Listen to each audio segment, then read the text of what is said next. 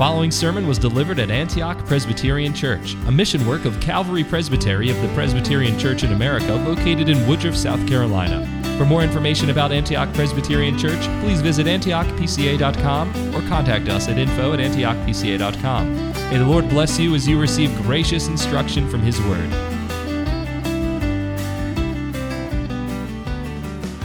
Have you boys and girls ever asked your parents for something and they said, no, you cannot have it? Or they told you that you couldn't do something that you wanted to do and you said these words, that's not fair. Have you ever said those words? I bet most of you have said them. Or you've been out playing with friends in the neighborhood or co-op or whatever and somebody just didn't treat you well or didn't you thought didn't play by the rules and you came, I hate Johnny. I just really hate Susie because of how they treated me. Now, we as parents, adults, kind of do the same thing. You've got a very busy day, it's already too full, and you get a phone call interrupting your day. It takes a whole hour out of what you needed to do. Or even worse, the dishwasher breaks right at supper time, and, and you said, I don't need this now. I don't need this. You realize when we say, that's not fair. Or we say, I don't need this, which we're really as parents saying that's not fair. To whom and of whom you are speaking. You're speaking to and about the sovereign God. We just sang that He foreordains whatsoever comes to pass. Now, we believe that as Reformed people. But so often our response in the midst of trials and troubles is a murmuring complaint.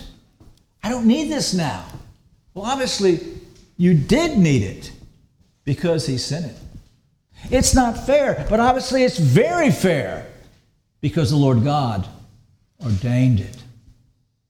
So we come this morning to learn from the scriptures by the Holy Spirit exactly how we are to respond to the trials of our lives. Set the scene. Remember now what we've done. In the first two sermons, we looked at Job both in his, uh, his piety before God, his public piety. This man proclaimed by God to be upright, uh, blameless, turning from evil, or hating, uh, fearing God and turning from evil. A man about whom God had put a fence and a hedge and had prospered all that he had done uh, domestically and in the public arena and, and particularly in his family. And then we saw last week how Satan comes in the midst of the counsel of God for the very purpose to give an accounting, but God is the one who draws attention to Job. You see, it was God who initiated the whole process. You, you must always remember that throughout this entire book. God is the one who put Job out there as bait for uh, Satan, but more importantly, as his champion and as a figure, picture of the Lord Jesus Christ one of those great mysteries of providence. God permits Satan to do what Satan wants to do. But even there, you'll notice that Satan understands the sovereignty of God. Satan couldn't lay a finger on Job, couldn't tempt Job unless God permitted him to do so. So God kept some of the fence up. He said, You can have everything about him his possessions, his family, but don't touch his life. So Satan goes out and makes his plans. Now, I don't think these plans happened immediately because there was a lot of planning he had to do. It probably was a satanic council. And they talked through now the best ways to uh, afflict Job and to tempt him and to bring him to a point where he would curse God. So, what we have here in our text is now the result of that council. What these black, evil uh, angels had thought in all of their dark wisdom would be the best way to bring Job to deny God.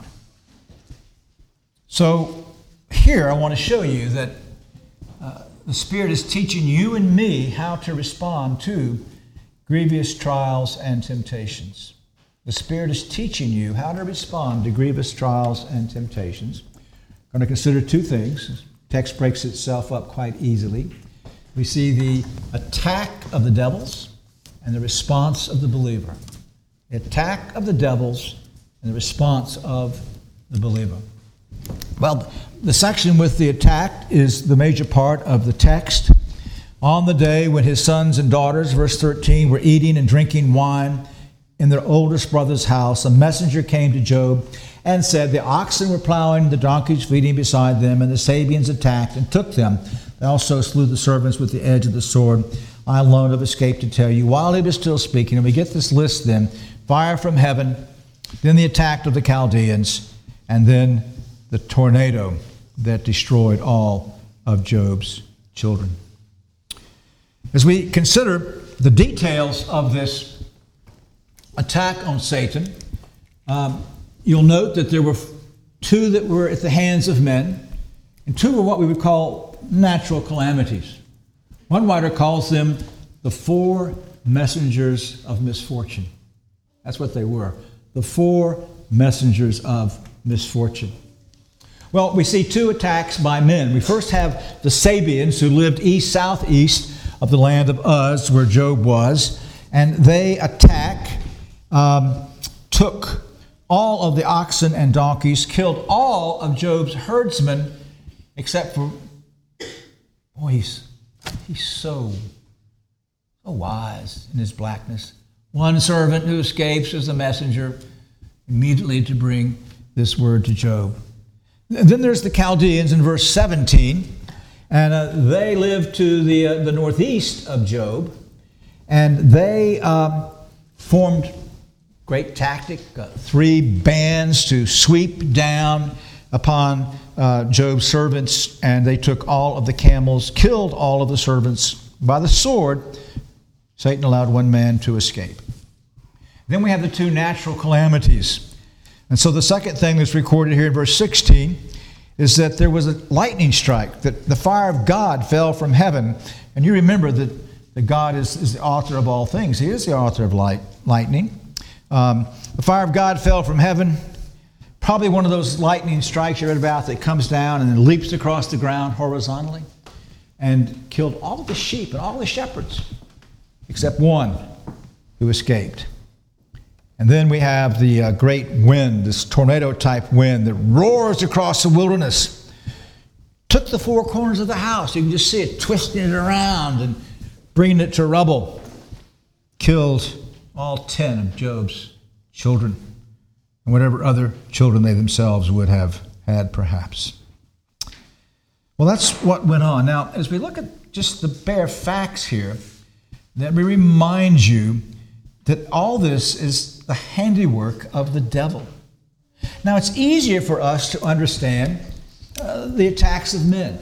Now, Job has lived in, in peace and prosperity for decades in front of his neighbors, but now, this orchestrated event, the devils go and they first they tempt the Sabeans while they're doing that. Others are over here tempting the Chaldeans. You know, look at Job. He's down there by himself. He's got all of this wealth. All you would have to do is come into his country from uh, the south, uh, east, and uh, kill his, his herdsmen, and you could have all of that wealth.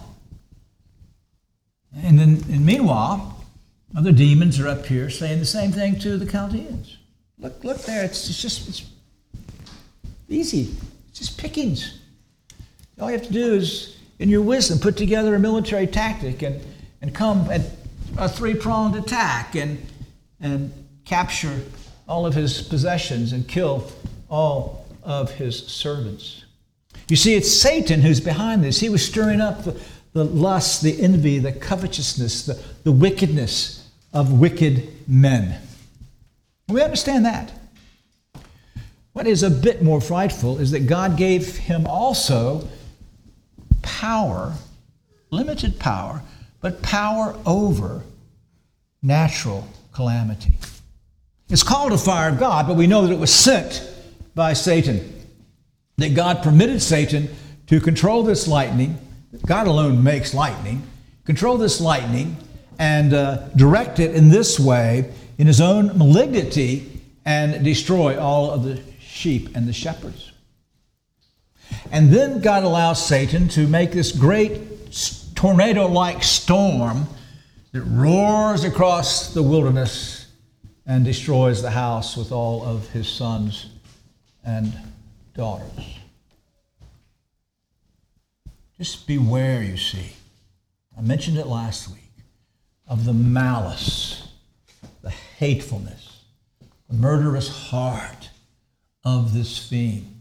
But also understand, not only is he behind all these evil occurrences, we sit here today, a few days after an imperialist tyrant invades a, a an innocent country, and uh, as almost daily Christians are being put to death by, by Muslims. And we need to understand that when these things happen, they're not disconnected events. Satan is a master strategist. In these satanic councils, it's all part of a grand plan. If you've not read it, read Milton's Paradise Lost. He, I think he beautifully captures the scheme, the grand plan that is uh, going on here. And everything that occurs of an evil nature is part of his grand plan. I don't normally, and I encourage the students never to do it, well, almost never, unless there's a good cause, and that is read a quotation in the pulpit. But I can't say it better than James Henley Thornwell got made this point. The kingdom of Satan's deeds of wickedness are not sudden, spasmodic, extemporaneous effusions, outpourings of desperate, impotent malice. They're parts of a plan, a great, comprehensive scheme conceived by a mastermind and adjusted with exquisite skill for extinguishing the glory of God. The consolidated empire for so many centuries of paganism the persecuting edicts of imperial Rome, the rise and brilliant success of Mohammedanism, the corruptions of the papacy, the widespread desolations of modern infidelity can never be adequately understood without contemplating them as parts of an organized system of evil, of which the gigantic intellect of the devil is the author, while men have been guilty and unwitting instruments. They've answered his ends and played obsequiously into his hands while they vainly suppose they were accomplishing purposes of their own. He has in his sphere a providence in imitation of that of God. And to this providence, his children and subjects are adroitly molded. They take their place and act their part under his superintending eye. You need to get the big picture, my friends. That's part of what we're seeing here. This was not simply, oh, I'll try to mess up God here. No. There's this hatred, this scheme that is millennia long of seeking to thwart the glory of God and the purposes of salvation and the victory and exaltation of the church of the Lord Jesus Christ. So you beware. Well, consider the, the nature, the character of the attacks. And uh, I can describe them in four ways. In the first place, it was sudden and unexpected. We don't know the time lapse between God's permission and when Satan got all this orchestrated. But uh, uh, Job was like a friend of mine. He answers the phone the first time, How are you doing? Life is good. Life is good. I think he would call Job that day, How are you doing? Life is good. He looks around at his prosperity, his place in the city. And it's the first day of the, of the festival cycle of his sons and daughters, which bespeaks of, of family harmony and piety. I mean, life couldn't be better for Job on this day. It's in that great place of, of um, ease and a proper kind of, of satisfaction that Satan attacks. You need to understand this. You've experienced it. How often you've come home from a great worship service or a time of the Lord's Supper, and you're thinking, you know, man, this is good. And within 10 minutes, you fall into some sin. You see, he comes suddenly, unexpectedly. That's why we're told to watch. Uh, the second thing that we see here is that the attack was comprehensive. I mean, God said, don't touch his body, but he took everything else. He took his, his possessions, he took his servants, He took his children. There was nothing left to Job. You understand that? It'd be like the man during the Great Depression that goes to bed a multimillionaire on Monday night and gets up Tuesday morning and he is absolutely broke. He's going to lose his house and everything he has. That's a little bit like Job. Everything was taken away from him. Uh, but, but think about the relentlessness of this. I tried to read it in a way that you would grasp something of what, what Job was feeling. So he's there, and he gets the first message about the Sabeans, and perhaps at that one he sits down and just, oh man, maybe he's already sitting. And, uh, but he, he can't even begin to digest. He can't even begin to direct his attention to God. I mean, right there, right on the heels of the first messenger is the second messenger. And before he can digest that, there's the third messenger. And then the most awful message about his children, one upon the other, relentless attacks designed to beat him down. I know a man that once almost drowned in the Gulf of Mexico. And the experience was something like you'd come up and as you gasped for air, the next wave would push you back down. You've been there maybe? You breathe, you look for a, a sigh, and the next wave knocks you down. That's Job Knock one, knock two, knock three, knock him out. That was Satan's attempt in this unrelenting. And then notice as well its, its climactic nature. A robber comes into your house and you'll say, Take everything, just leave my wife and children alone, okay? And we are that way, aren't we? We will sacrifice everything for our family. You see, Job didn't, wasn't left with a family. Satan didn't leave Job his children. There's the building in this fiendish, climactic manner as Job is gasping. And all your children are dead. And all your servants, because Job would have been a righteous, as a righteous man, would have loved his servants as well as his children. You see, that is that's the nature of, of the attack. But you can't stop there we need to understand that the relationship of trials and temptation. Because in the trials always will come a temptation. We read about that in James. Now, the temptation is always going to be to do it the devil's way and the way of your lust or to obey God. So, with all of this physical and emotional attack, what do you think the devil's doing? Remember what he wants Job to do? Curse God and die. He's whispering. He's whispering in the ear of Job. In the mystery of providence, the devils have access to our thoughts, not to our soul. They cannot do anything to our soul, but to our thoughts. And he's whispering, Look at this, Job. Look what God has done to you, Job. See, Job understood the sovereignty of God. We'll see more of that in a minute. You have been so faithful in serving Him. You've honored Him in all that you do and have. And look at His return to you. He couldn't care less about you, Job. He hates you. He simply used you. Just deny Him, curse Him, give up, die. That's the temptation.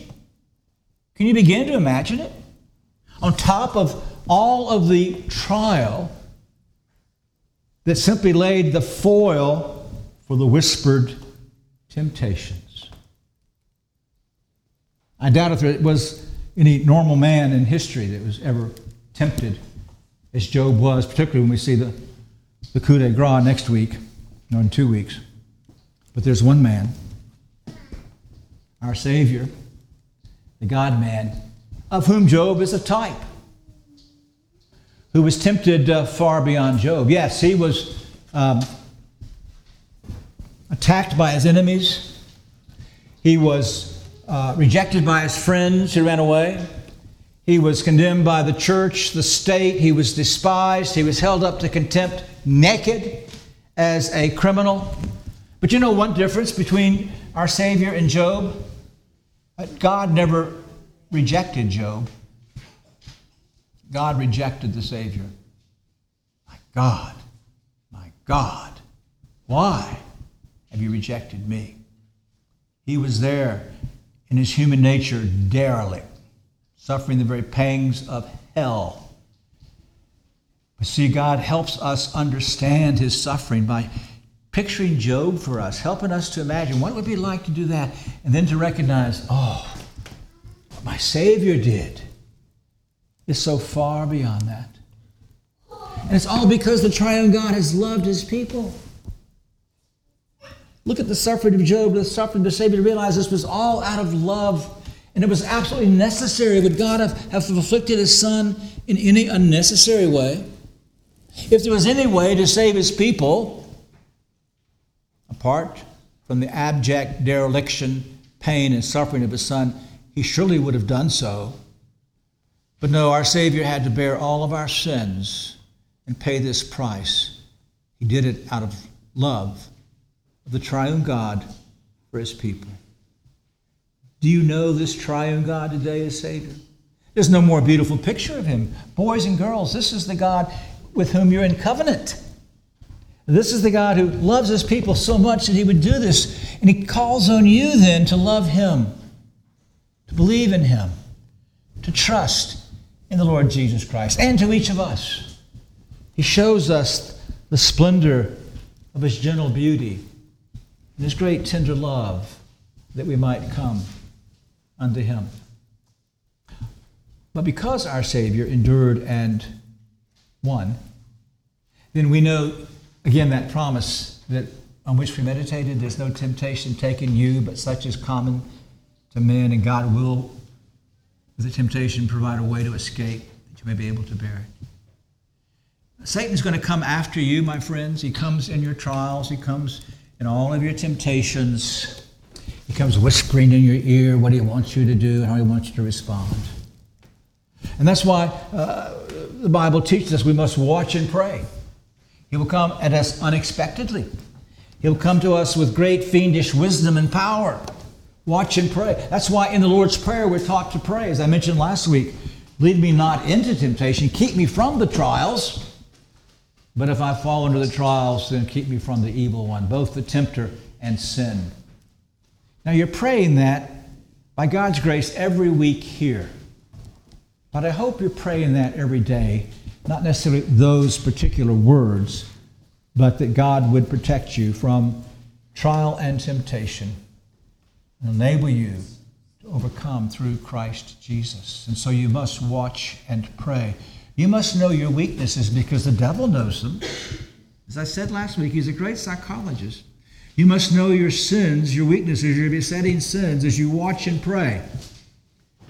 And wait on Christ. Cling to Him. Use the means of grace that you might be victorious. And so the attack on Job. But now, in the second place, we see the response of the believer. I think verses 20 to 22 are some of the most beautiful verses in the Bible. Then Job arose, tore his robe, shaved his head, and fell to the ground and worshipped and said, Naked I came from my mother's womb, naked I shall return there. The Lord gave, the Lord has taken away. Blessed be the name of the Lord. Through all this, Job did not sin, nor did he blame God. We see a twofold response. In the first place, Job grieved, and then second, he worshiped. Now, I'm glad he grieved because it teaches us also how to go through our trials. That he, um, he rose, he, he had, had uh, stood up, he had been seated, he, he, he rose, he did two things in his culture were the, the sign of grief. He tore his robe and he shaved his head. Now, these were in his culture signs of grief and deep mourning. And in doing so, the Holy Spirit is teaching us that God doesn't call us to be stoics. Uh, it's not wrong to mourn and to grieve. Um, almost half the Psalms are Psalms of lament. God does not mind our bringing our laments to Him. Even expressing them to one another is not wrong as long as we do so with moderation. We have to walk that line between beginning to murmur and complain and simply pouring out our hearts in, in brokenness and pain and sorrow. Uh, Jacob was just the opposite, wasn't he? Genesis 37. So Jacob, when he heard about Joseph's supposed death, tore his clothes, put on sackcloth on his loins, mourned for his son many days. Then all his sons and all his daughters rose to comfort him, but he refused to be comforted. He said, Surely I'll go down to Sheol in mourning for my son. Now we must not mourn in that way. As Paul says, we mourn as those not like the world, those who know the sure and certain hope of the return of the Lord Jesus Christ and resurrection. But God gives us the freedom. He expects us to mourn the awful things that come into our lives. But just watch that line. But then he worships. He worships. He falls to the ground in prostration before God, humbling himself before the great and glorious God.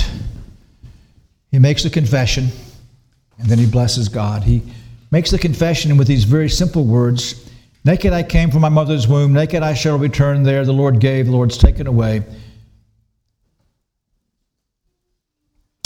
In that expression, naked I came from mother's womb, and naked I shall return there, Job confesses two things.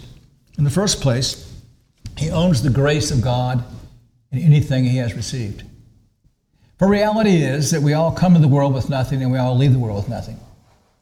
So anything that God has given us in the intervening period are simply gifts of his grace to us. Whether they be few or great, it matters not. We don't deserve them and we've done nothing to merit them. They are from him. And so Job is saying, God's not dealt with me unfairly. He gave me these gifts. He has the freedom to take them from me because, after all, He gives me everything. As Paul says in 1 Corinthians 4 7, what do you have that you've not received? Now, closely connected with these words, is the Apostle Paul teaches us, there's a matter of contentment with what God does do. So Paul will quote these words in 1 Timothy 6, 7, and 8 For we have brought nothing into the world, we cannot take anything out of it either. If we have food and covering, with these we shall be content. Now, Job, with these words, according to Paul's application of them, is also saying, I'm content with the ways of God. I recognize there's more to my life than possessions. That's what contentment is, you understand. There's more to my life than possessions, there's more to life than, than all of these things and I can rest. I can rest in the ways of God. Now, God restores. It's interesting because Job's talking here about his spiritual inheritance at the end of the day, about eternal life. Now, it's interesting insight that I got from one of our graduates that uh, at, at the time of restoration, God doubled everything that Job had lost, except one thing. What did God not double? Seven sons and three daughters. Now, why did God not double seven sons and three daughters? Because they were not lost. Job had them in heaven. He one day would go to them because they were safe, safe in their God. So be content, you see. Content with the ways of God and know that uh, there's more to life than meets the eye. There is this eternal inheritance that belongs to each one of us. And the, and the third thing he confesses, he falls to the ground and he says, Naked I came, naked I returned, the Lord gave, the Lord has taken away, is the absolute sovereignty of God. We don't know how much this man knew, but he knew this, didn't he? He knew that the Lord God was behind all of this that had come to him. Oh, what comfort there is to be able to sing whatever my God ordains is right. To know He doesn't make a mistake, to know that He's not a despot and simply all powerful, but He's kind, He's tender, He's wise, He's loving. Look how much He loved you. He gave you His Son. Oh, what glorious words to be able to believe. The Lord gave, the Lord's taken away. He's sovereign. He makes no mistakes. You understand that? This is where we must rest. And then, after making this confession, he, he praises God. He praises God. At the very day of, of these relentless climatic announcements, as he lies there in his grief, he praises God. He says, Blessed be the name of the Lord.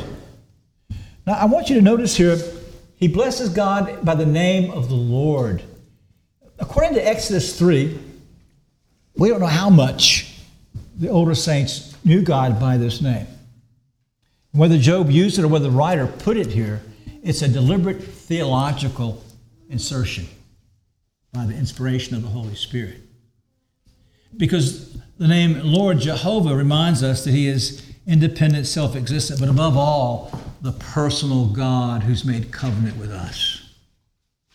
When He says, Blessed be the name of the Lord, He's saying, let it be praised. When we bless God, we, we see that in, in, in, Psalm 135. We open by praise, the Lord, we close by bless His name. To bless the name of the Lord is merely to ascribe unto Him beauty, the glory, the wonder, the loveliness, the power, the wisdom of who He is. And to bless the name of Jehovah God. Our catechism teaches us that by name, the Bible means his, his names, his titles, his attributes, his word, his work, his ordinance. The name is simply the way God has revealed himself to us. Is he revealed himself to us as Jehovah God, the God of the covenant, the God who saved us through the Lord Jesus Christ. Blessed be his name. That's how Job overcame. In that great closing line given to us by the Holy Spirit through the writer, through all of this, Job did not sin, nor did he blame God literally ascribe unseemliness to God, which is far more searching. Not only did not blame God, he recognized God was behind it, but basically, God did not act in any way unseemly toward Job. Now, he won't always stay right at that place. I, I wouldn't have either. But uh, here at the climax of the temptation, he praises God. He doesn't curse God, right? So God teaches us how then we respond to these grievous attacks. Keep it in mind that there comes the trials, and uh, with the trials will come always two ways. There's a way to serve God and go after Him, and there's a way to go the ways of Satan. And so, kids, when you want to say that's not fair, that's what the devil wants you to say when you don't hear or get what you want to hear or get. But, kids, what does God want you to say? It's God's will. It's God's will. Blessed be his name. When you get the phone call, when the dishwasher breaks, when the really bad news comes, I don't need this. You get angry with God. Or can you say, It's Jehovah? who loves me so much. Let him do what's good in his sight. And we can say this, dear friends, because what we have here is an early defeat of Satan. An early defeat of Satan. You know, I can imagine that Satan at this point was pretty cocky when God gave him this permission. He's thinking back, you know, Adam and Eve were sinless. And I walked in their lives and toppled them, and they just fell right over. Now, now Job is, is not sinless. He's, he's got sin in his heart. Uh, he, it's going to be a piece of cake. But see, what Satan does not understand is that God withheld grace from Adam and Eve because it was his purpose they fall. God gave grace to Satan. And because Christ now has defeated Satan, through this progression, as we talked about last week, grace is sufficient for you in every trial and temptation. You look to Him, you rest in Him, you cling to Christ, you use the means of grace, and God will sustain you in all. Let us pray. Thank you for listening to this sermon from Antioch Presbyterian Church. We are located in the historic Cashville community of Woodruff, South Carolina, near the intersection of South Carolina Highways 101 and 417. For more information about Antioch Presbyterian Church, please visit antiochpca.com.